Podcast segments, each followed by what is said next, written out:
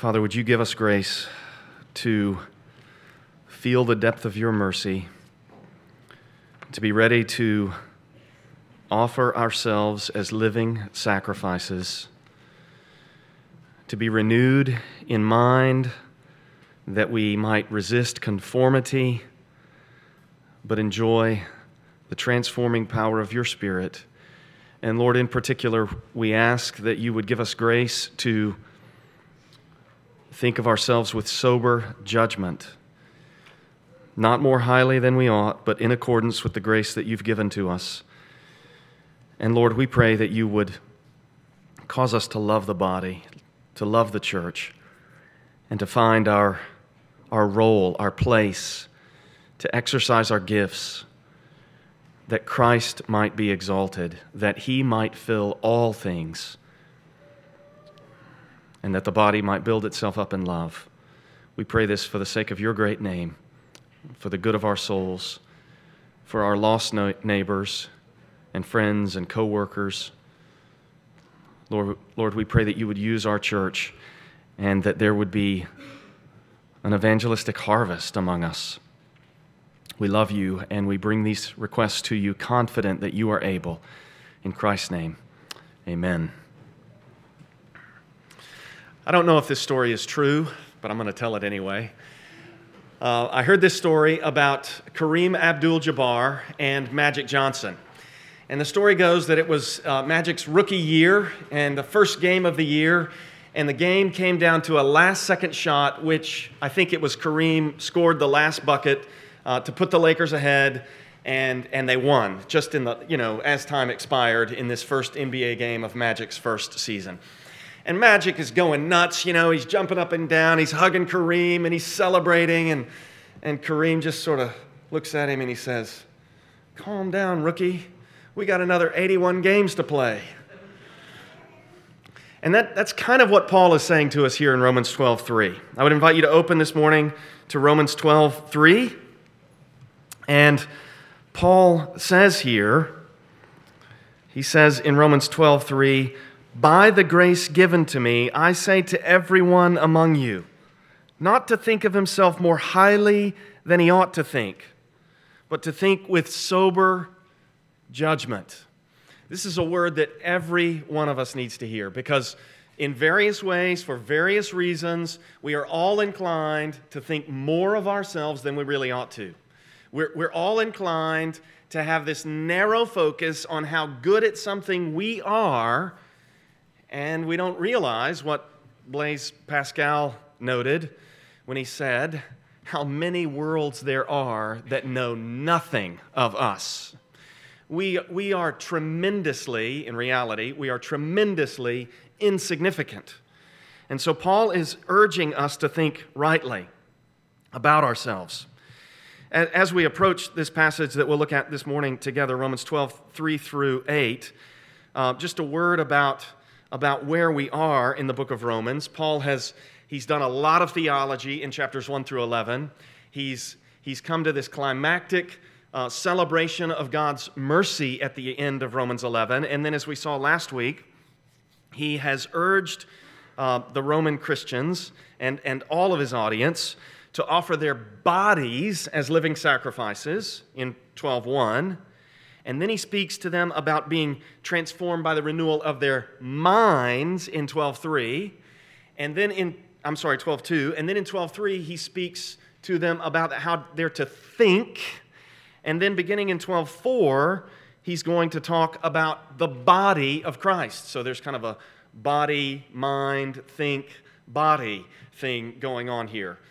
Body in 12:1, offer your bodies as living sacrifices. Be renewed in mind, 12:2.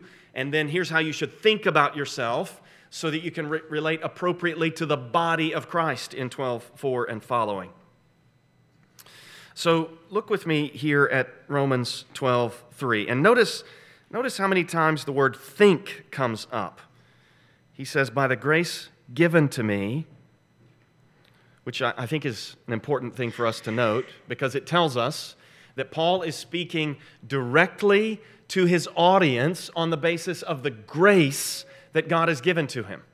So God has given Paul grace to discern something that this, these, this audience of Roman Christians needs to hear. By the grace given to me, I say to everyone among you, not to think of himself more highly than he ought to think, but to think with sober judgment, each in accordance, each according to the measure of faith that God has assigned. This would have been a profoundly countercultural thing for Paul to say. Because, as Robert Louis Wilken notes in this book entitled The Christians as the Romans Saw Them, the sensibilities of the Romans were different from ours. They openly praised their own accomplishments and were not embarrassed to seek glory, which maybe that's not so different from ours if you look at Facebook or Twitter or something like this today. But, but the Romans, they were, they were frank about their, their self promotion. It was part of their culture. If you were going to be a Roman who was, who was going to ascend through the ranks of society, you had to let everyone know how good you were at everything that you had done. You had to let everyone know what you had accomplished. And Paul says to these Christians, not to think, everyone among you is not to think of himself more highly than he ought to think, but to think with sober judgment. This is what it looks like 12:2, not to be conformed to the world, but to be transformed by the renewal of your mind. And with our society that is awash in social media, you know, there, there's sort of this culture that, that starts to form as, as you read other people's tweets or as you look at other people's posts, and you start to think, hey, it's normal to do this. It's normal for me to alert everyone to my accomplishments. It's normal for me to let everyone know how skilled I am at woodworking or crafts or whatever it is in your case. It's normal for me to show everyone my prowess. And, and it can be easy to slip into this self congratulatory, self promoting, everyone look at how good I am way of thinking. We have to resist conformity 12:2, Romans 12:2, do not be conformed to this world, but be transformed by the renewal of your mind. And then the first thing Paul starts talking about, don't think more highly of yourself than you ought, but to think with sober judgment. And it's interesting how in this verse, Romans 12:3, it's like Paul equips us to do that. Paul, if we ask him, Paul, what does it look like to think with sober judgment about ourselves. It's like Paul is saying don't measure yourselves by worldly standards. So don't look at your prowess, whether that's athletic prowess or academic prowess or profession. Don't look at your prowess. Don't look at the results that can be measured in worldly terms. Don't look at your wealth that you've accumulated. Don't look at your, your looks. Don't congratulate yourself for your style or your wit or any of these worldly measures. Look at what he says at the end of verse 12, verse, chapter 12, verse 3. Each according to the measure of faith that God has assigned. It's like Paul says, you want to compare yourselves with one another? Use the measure of faith that God has assigned as the measuring rod. And what this does is it, it affirms the gospel, right? Because it says, we're talking about the faith, right? Jesus died for our sins in accordance with the scriptures. He was raised from the dead on the third day, which really cuts us all down to size. We're all, we're all sinners. We all needed none less than Jesus Christ Himself to die for us. And then I think, though, that it's not just the gospel that's there also, but it's also, I think there's this, this, the measure of faith that God has assigned. That word assigned has a connotation of being apportioned. So I think Paul is talking about your relative amount of confidence in God. How confident are you in God? And if we're going to compare ourselves by how confident we are in God, well, the point is not us, is it? The point is God. So, so we want to think of ourselves with relationship to one another on the basis of, according to the standard of, how confident are we in the Lord? So we're to think of ourselves with sober judgment according to Look at that word, that line again at the end of verse 3 each according to the measure of faith that God has assigned. And let's just think a little bit more about this. Because saving faith is justifying and sanctifying faith. And that is, that is inherently humiliating. Because to come to saving faith, you have to come to a place where you recognize, I need to be saved. And, and to be a person who's, who's asking the question, How confident am I in God? You're acknowledging, I'm not the point here. I'm not the one I'm conscious of. I'm not the one I'm confident in. It's, it's God who is the Savior, it's God who is the Holy One. So, justifying saving, saving faith is saving faith that liberates us from the need to justify ourselves by our performance. So, when you're tempted, if you're tempted, to look at your coworker or your, your fellow student or another mom in the room or, or whatever the case may be, you're tempted to look over there and think, maybe it's an athlete, he's a lot faster than I am. Maybe it's a mom, her kids are a lot better behaved than mine are.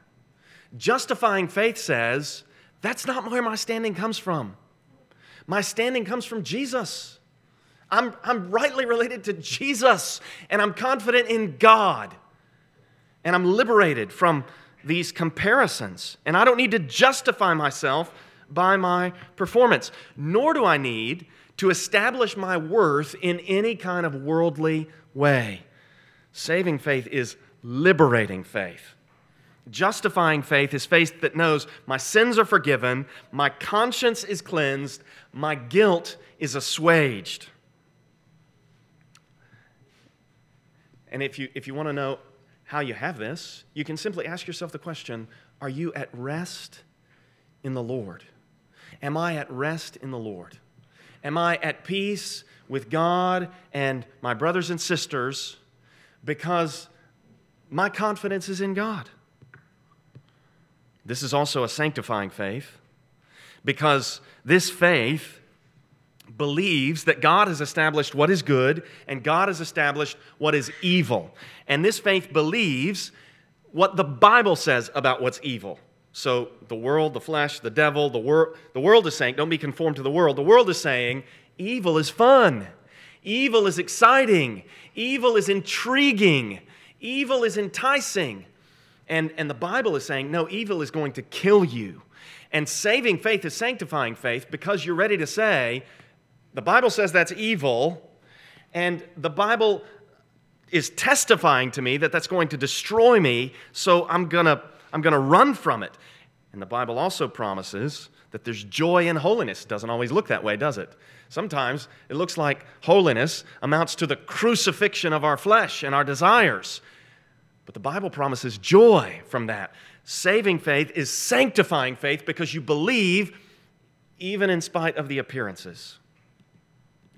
Uh, this is also, this, this faith, each according to the measure of faith that God has assigned, I submit to you that this, all, this is also going to be a church building faith. Because this, this faith, so again, Romans 12 3, Paul says, By the grace given to me, I say to everyone among you not to think of himself more highly than he ought to think, but to think with sober judgment, each according to the measure of faith that God has assigned. This saving, justifying faith will also be a church building faith because this is a faith that is confident that the gospel is going to bear fruit. And if you're confident that the gospel is going to bear fruit, you know what you're going to do? You're going to ask the Lord to, to cause the fruit to come. Lord, we want to reap some of this harvest. Lord, we, we want to enter into the fields where others have labored before us, and, and we want to see this fruit. And then you're going to invite people to come here for these evangelistic events that we're holding. Mike France is running a Christianity Explained course. Maybe you'll get involved in that with him. And you'll be bold to share the gospel with people because you're confident in God, because you're confident that He is going to build the church. This is, this is a church building faith also, in that you're going to be prepared to give, you're going to be prepared to go, and you're going to be prepared to serve, all of which we'll, we'll talk about more as we proceed through this passage. Paul is talking in Romans 12:3 about confidence in God, not self. And he's talking about consciousness of God, not self. So we're not conscious of ourselves. Don't think more highly of yourself than you ought. We're conscious of God. Think with sober judgment in accordance with the measure of faith that God has assigned. Consciousness of God. And this is a faith that is confident that God is going to save, transform, provide, and preserve. Look with me at verse 4. I'm going to read verses 4 and 5 actually. Romans 12, verses 4 and 5. For as in one body we have many members, and the members do not all have the same function. So it's easy to imagine what Paul's talking about. He's saying you got an elbow, you got a knee, you got a foot. They don't all do the same thing, but they're all part of the same body. As in one body, we have many members, and the members do not all have the same function. So we, though many, are one body in Christ, and individually members one of another. This is beautiful, isn't it? David Peterson writes of this, of this verse the unity of Christ's body is actually characterized by diversity. The unity is characterized by diversity. Your hand is different from your knee, but they're part of the same body, aren't they? I wonder if you've looked around here and marveled at the diversity that God has brought together. You know, there, there are people, I'm not, I'm not necessarily, I'm going to name some names here in just a moment. I hope nobody's offended by that. But there are people in this room who have escaped genocide. There are people in this room who have escaped killing fields in their home countries. There, is a, there are people in this room who, who were sent to this country as religious refugees. This is a, there's an amazing amount of diversity in this room. And I would encourage you to talk to people and to learn their stories. If you don't know, I'm just going to go through some names here.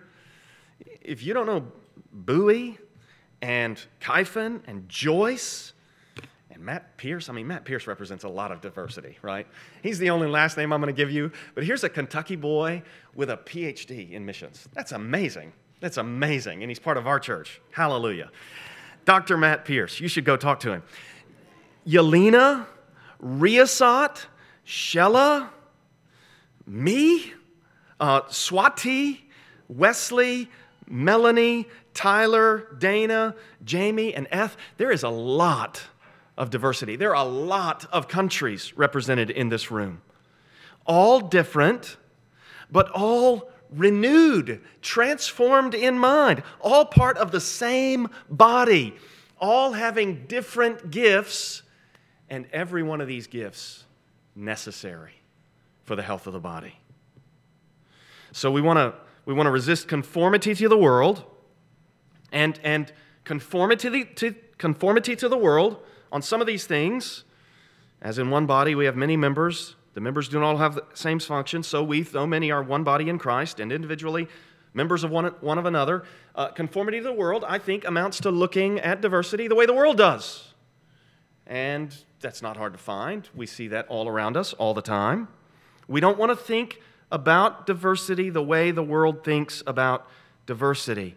We want to think about the diversity of the body the way that Paul is instructing us to think about it here. We have many members, there's a lot of diversity. And, you know, if you think about your body, some of your body parts are, you got two hands, they kind of look like each other, right? But they don't look like your nose, right? And so diversity is going to be diversity. And we want to think about this, this stuff in scriptural ways. And we want to think in terms of all of us being living sacrifices.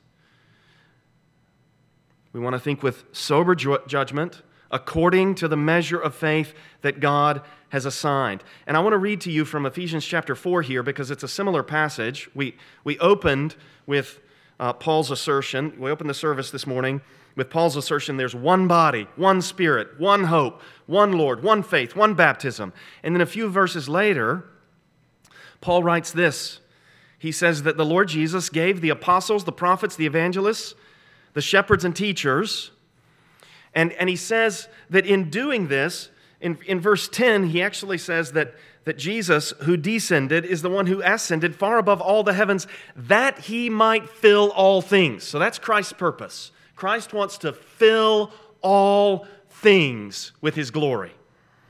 And then he goes on and he says that these gifts are given, these gifted these people are given as gifts, verse 12, to equip the saints for the work of the ministry, for building up the body of Christ, until we all attain to the unity of the faith. And I think that's related to Christ filling all things, us attaining to the unity of the faith. So, in part, this entails us spurring one another on to greater confidence in God. It also entails us communicating clearly the, the faith that has been entrusted to us. I would urge you to come on Wednesday night. Matt's going to be teaching on the attributes of God. This is central to the faith. We're trying to attain to the unity of the faith so that we think rightly about who God is. And this is that Christ might fill all things until we all attain to the unity of the faith and of the knowledge of the Son of God. We want to know Jesus. We want to attain to the unity of the faith so that we can know the Son of God.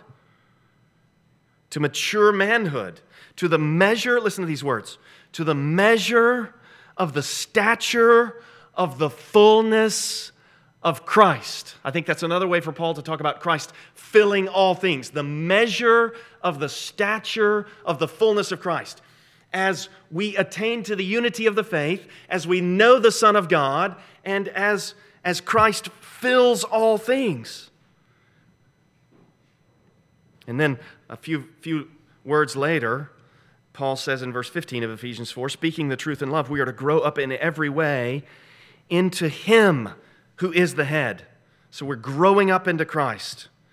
And then at the end of verse uh, 16, Paul speaks of the body growing so that it builds itself up in love. This is our objective, this is what we're after. In all this diversity, the body is working together so that we're building ourselves up in love. And back in Romans 12, Paul is going to talk about what that looks like. He's going to talk about how we go after that. And, and the way that we go after that is through the use of these spiritual gifts that have been given to us. So, the tasks that Paul is setting for Christians here are tasks that can only be accomplished by the power of the gospel. You're not going to live out, we're not going to live out Romans 12, 1 to 8, or Romans 12 through 15, unless Romans 1 to 11 has taken roots in us.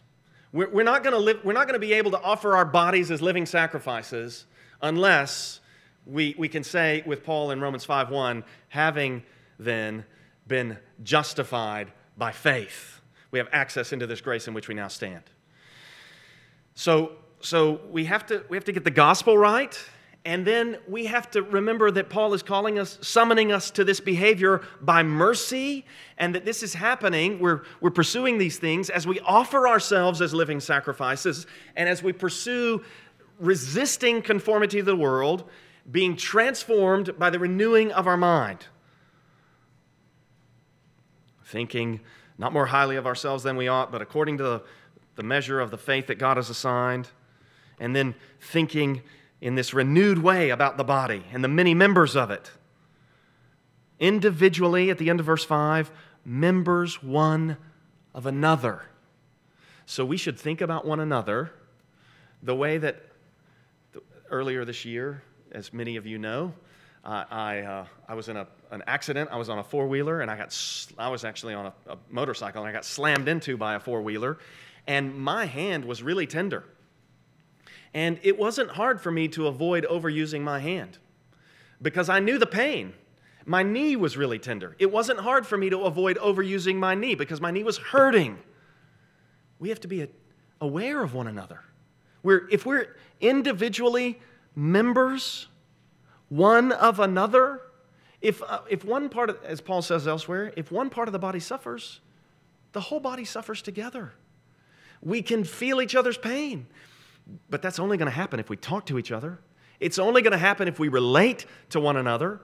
It's only going to happen if we're actually caring about one another.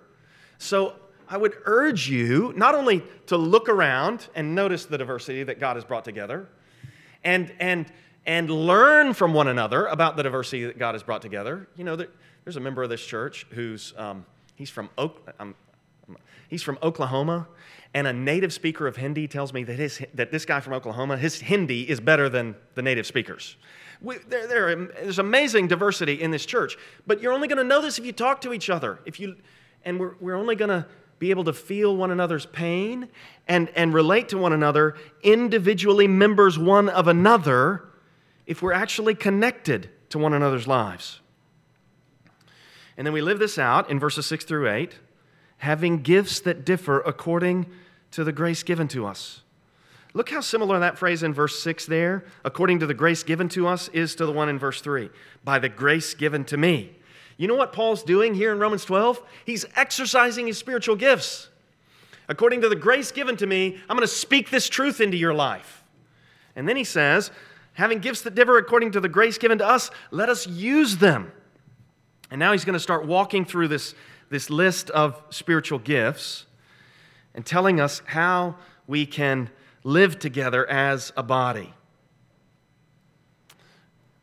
So he starts with, with prophecy. But before, before I go through these seven gifts that Paul lists, let me just say that there, there, there are only seven gifts listed here, and this list is different from other lists. Recently, Denny went through uh, the spiritual gifts in 1 Corinthians 12 through 14. There's a different set of gifts listed there. And, and so these lists are not exhaustive, they're, they're representative. And the way that this list is presented um, it, it's, it's interesting the way that Paul will, will talk about the gift and then talk about the use of the gift. So the first one, he says, if prophecy, if prophecy is your gift, look at how he tells us to exercise this gift here. He says, if prophecy, in proportion to our faith. So you should use the gift of prophecy in proportion to your faith. Um, First, let me, let me say a word about the gift of, of prophecy. Um, I think from 1 Corinthians chapter 14, verse 29, which Denny recently went through, I think that prophecy is revelatory. Because when Paul talks about uh, prophets prophesying in that passage in 1 Corinthians 14, uh, verse 29, he says this He says, Let two or three prophets speak, and let the others weigh what is said. If a revelation is made to one sitting there, let the first be silent. So it sounds to me like a prophet, when he's going to exercise his gift, he's going to give a revelation. It also sounds like this gift is spontaneous. So, so to contrast prophecy with teaching, Paul's going to get to the gift of teaching here in just a few words. Uh, I would say that teaching is studied reflection on the scriptures that results in an ability to explain and expound and, and give the meaning of those scriptures. And that's not what prophecy is necessarily. Prophecy from 1 Corinthians 14, 29, and 30 looks like a spontaneous revelation. It's also worth observing that you, you're, you're only to have two or three of these guys speak. And if another one gets a revelation, well, the first guy speaking needs to stop speaking. So the spirits of the prophets, as Paul says later in that passage, are subject to the prophets, which means just because you have the gift doesn't mean you get to exercise it in any and every circumstance. Right? Another prophet gets the word, well, you were prophesying, but you got to stop talking now and sit down because a new revelation has been given. So the, the exercise of the gifts, we can say from that, is is uh, boundaried by apostolic instructions, right? And I think we can also say um, that, that the gifts are to be exercised. Look again at verse uh, 6 here in proportion to our faith.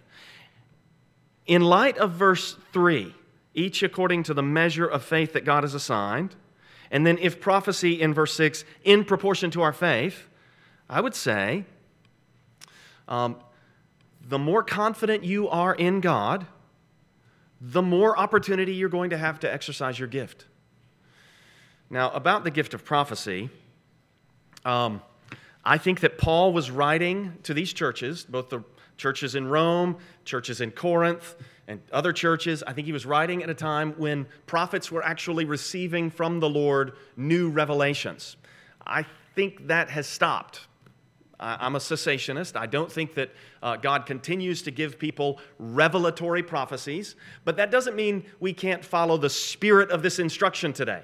So, this, the way that I would say we follow the spirit of this instruction today is that we seek to understand and communicate what God has revealed of Himself in the Scriptures. So, if you want to, if you want to exercise uh, a, a prophetic like gift today, you should seek to understand the revelation of, of God made in the Scriptures and then seek opportunities to communicate that in proportion to your faith. So, the greater your confidence in God, the greater your opportunity to exercise your gift. So, do you trust God to give growth when you exercise the gift that He gave you? Are you trusting God as you seek to exercise the spiritual gifts that you've been given? That's, that's what we want to pursue. We want to pursue the exercise of our gifts in proportion to our faith. And Paul moves to service in verse 7. If service, in our serving. So it's like he's saying, if you've got the gift of service, serve. That's what you need to do. Um, Jesus said, The greatest among you will be your servant. And he himself illustrated that by washing the feet of his disciples. And you remember, you know this passage, he said, If I have washed your feet, you should wash one another's feet. I think what he's saying is if I'm going to serve you, you all need to be serving one another. Um, I, when, I was at, when I worked at Kanakuk camps when I was in college, um, a great illustration of this was a man named Joe White who ran the camp.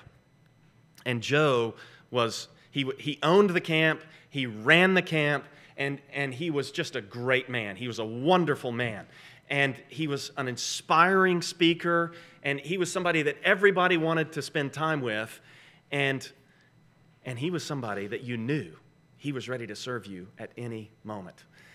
One time I, I saw Joe, and he had this t shirt on that I thought was a cool t shirt, and in the, in the Kanakuk uh, sort of economy, um, um, exotic or cool T-shirts or, something everybody everybody prized, everybody valued. And I, I said, "Hey Joe, I really like that T-shirt." He goes, "Really?" He pulls it off and he throws it to me. He goes, "It's yours." The man, I mean, literally, he served me by giving me the shirt off his back, and that was characteristic of how this man lived. He was a servant. Another great illustration of this, of this, of this Christ-like servant-hearted leadership, was brought home to me the first time I went to a weekender at Capitol Hill Baptist Church and watched Mark Dever. I'm thrilled that our interns get to go there to a weekender in, in September.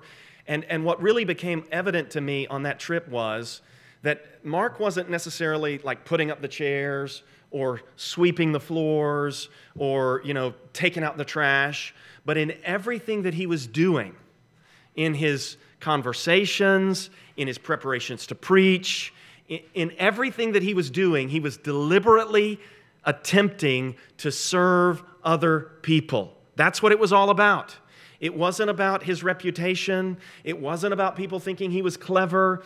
It was about him trying to serve people. So if you have the spiritual gift of service, serve. Next in verse 7 there, the one who teaches. And Again, I think teaching comes from careful reflection on the scriptures and prepared explanation of the scriptures. The one who teaches, notice also how the first several gifts, if prophecy, if service, those, uh, those start with if, and then there's no if here in the middle of verse 7. It just goes to the one who teaches. The one who teaches in his teaching. So if you have the gift of teaching, you should look for opportunities to teach. It's interesting, there, there are some places in the New Testament where, like for instance in 1 John 2, where John says, You won't need a teacher. But here, clearly, Paul is saying, People have the spiritual gift of teaching, and they should exercise that spiritual gift, which I think gives some insight that Paul is, I mean, John is in 1 John 2 27 is not uh, categorically excluding teachers.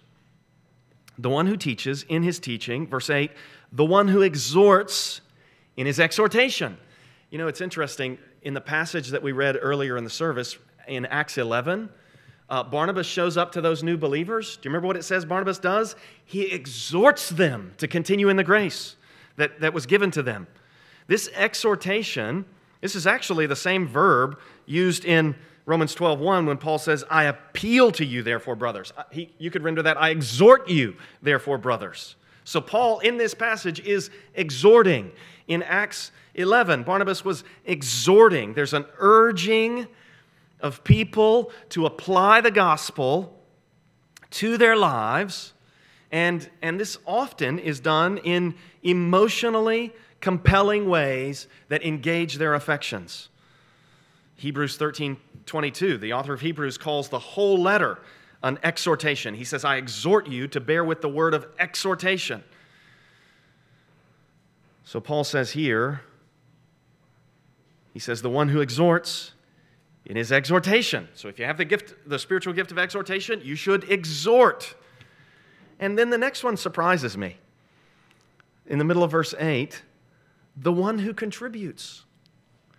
Isn't that interesting that Paul considers giving, and, and I think this is financial contributions to the work of the ministry, Paul considers this a spiritual gift. That's amazing. But if you think about it, the, the way that you get to the place where you can exercise the spiritual gift of giving is really not that different from the way that you get to the place where you can exercise the spiritual gift, let's say, of teaching. In order to be able to teach, you have to work hard to study. You have to prepare. In order to exercise the spiritual gift of giving, you have to work. It's like Paul says in Ephesians uh, chapter 4, in verse 28, when he says, let the, let the thief no longer steal, but rather let him labor, doing honest work with his own hands, so that he may have something to share with anyone in need. You want to have the spiritual gift of giving? Get to work, earn some money, be prepared to give. So the one who contributes in generosity. Um, my pastor, when I was in college, a man named H.D. McCarty, pastor of University Baptist Church, he would always share, and I don't, I don't think this was um, you know, him doing any kind of self promotion, but he would always share how the Lord had convicted him early on in his life that anytime a plate was passed in any meeting was, that he was in, any, any Christian meeting, anytime a plate was passed, he should put something in it. And he testified, and he was, at you know, when I knew it, he's even older now. When I knew him, he was in his 70s. And he testified, the Lord has always met my financial needs. He said, he said, since that time when I became convicted that every time the plate was passed, I should put something in it, he said, I have never lacked financially. The Lord has always met every financial need that we ever had. The Lord honors those who honor him. HD told a story about how one time he was in a meeting and, and they got ready to pass the plate. And um, he, he sort of made, you know how you do these little bargains with God? Lord, I'll just, I'm going to give whatever I pull out of my pocket. And he said, and w- wouldn't you know it, I pulled out a $100 bill. and I just groaned. And he said, but I gave it. And, and, and I mean, I have been old and not, I have been young and now I'm an old. I'm old and I've never seen the righteous hungry, or his children begging bread. The Lord provides. Uh, related, related to this spiritual gift, the one who contributes in generosity, I just want to uh, put out here that um, some of you know we've been planning a, a, a, renovation of the downstairs area over where the, the uh, Watson, Breland, Birch Sunday school class meets. That whole area is going to be renovated. And um, we've looked at the numbers, and, and um, what we want to do is we want to, we want to ask for $50,000 um, in contributions. And if we receive that, then we'll go forward with the full renovation. Um, so we need $50,000. And uh, we, need, we need some people to exercise this spiritual gift of contributing. Um, And so I would, I would encourage you to, to pray about whether the Lord might prompt you to give to this. Um, Gabe is, in, in coming weeks, Gabe is going to hold some informational uh, meetings where uh, the whole plan is going to be laid out of, of exactly what's going to happen in the renovation. I, I think it'll be a, a, really good thing. The, the, big thing is the bathrooms are going to be renovated, and, and it's wonderful to have clean restrooms at a church.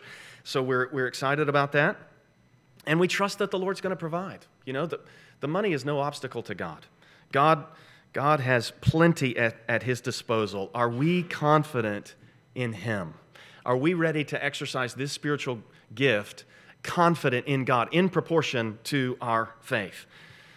Uh, we also want to support those who have gone out from us to the, to the mission field. And, and you know that recently I've encouraged you to be thinking about how to contribute to the Lottie Moon offering. So I would encourage you to, to factor that in as well.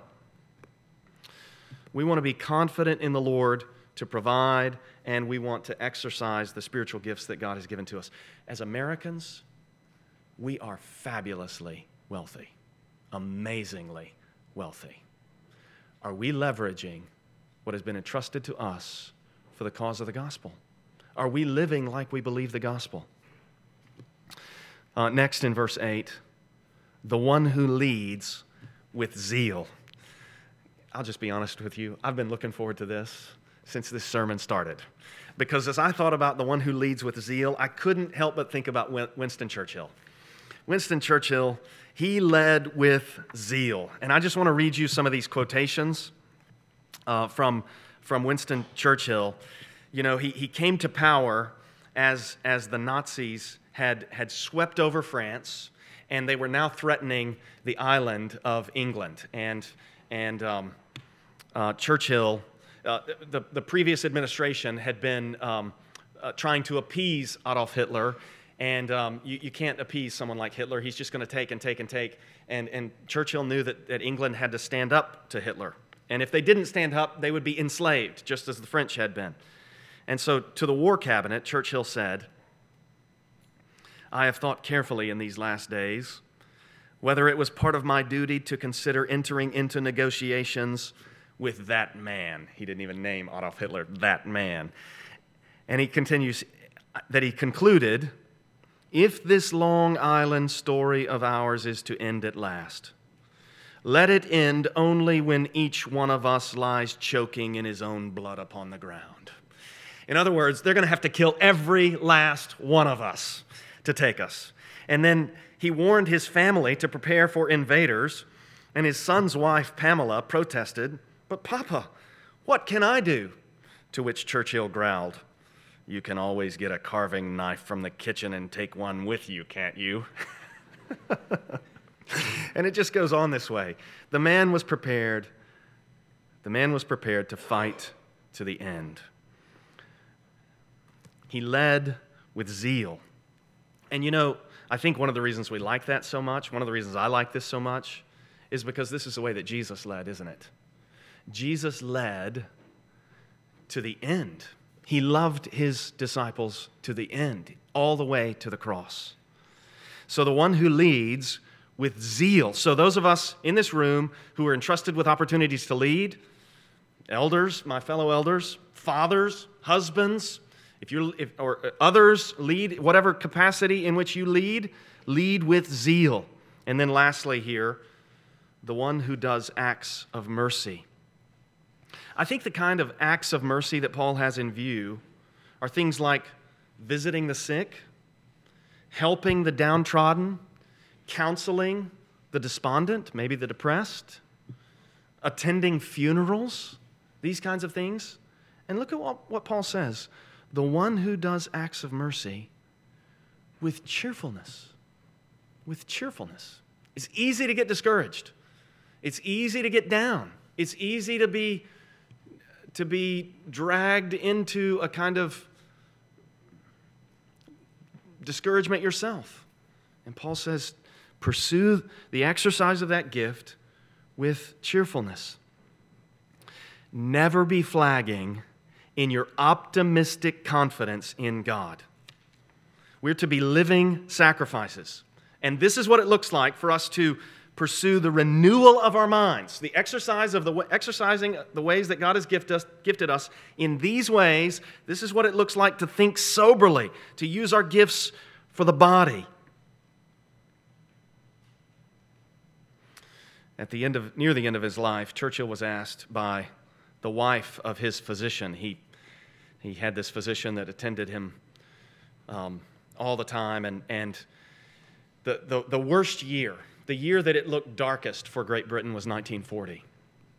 That was the year that the Germans nightly flew over the cities of England and dropped bombs, and uh, Parliament was blown up, and um, a lot of people were evacuated from London because of all the bombing.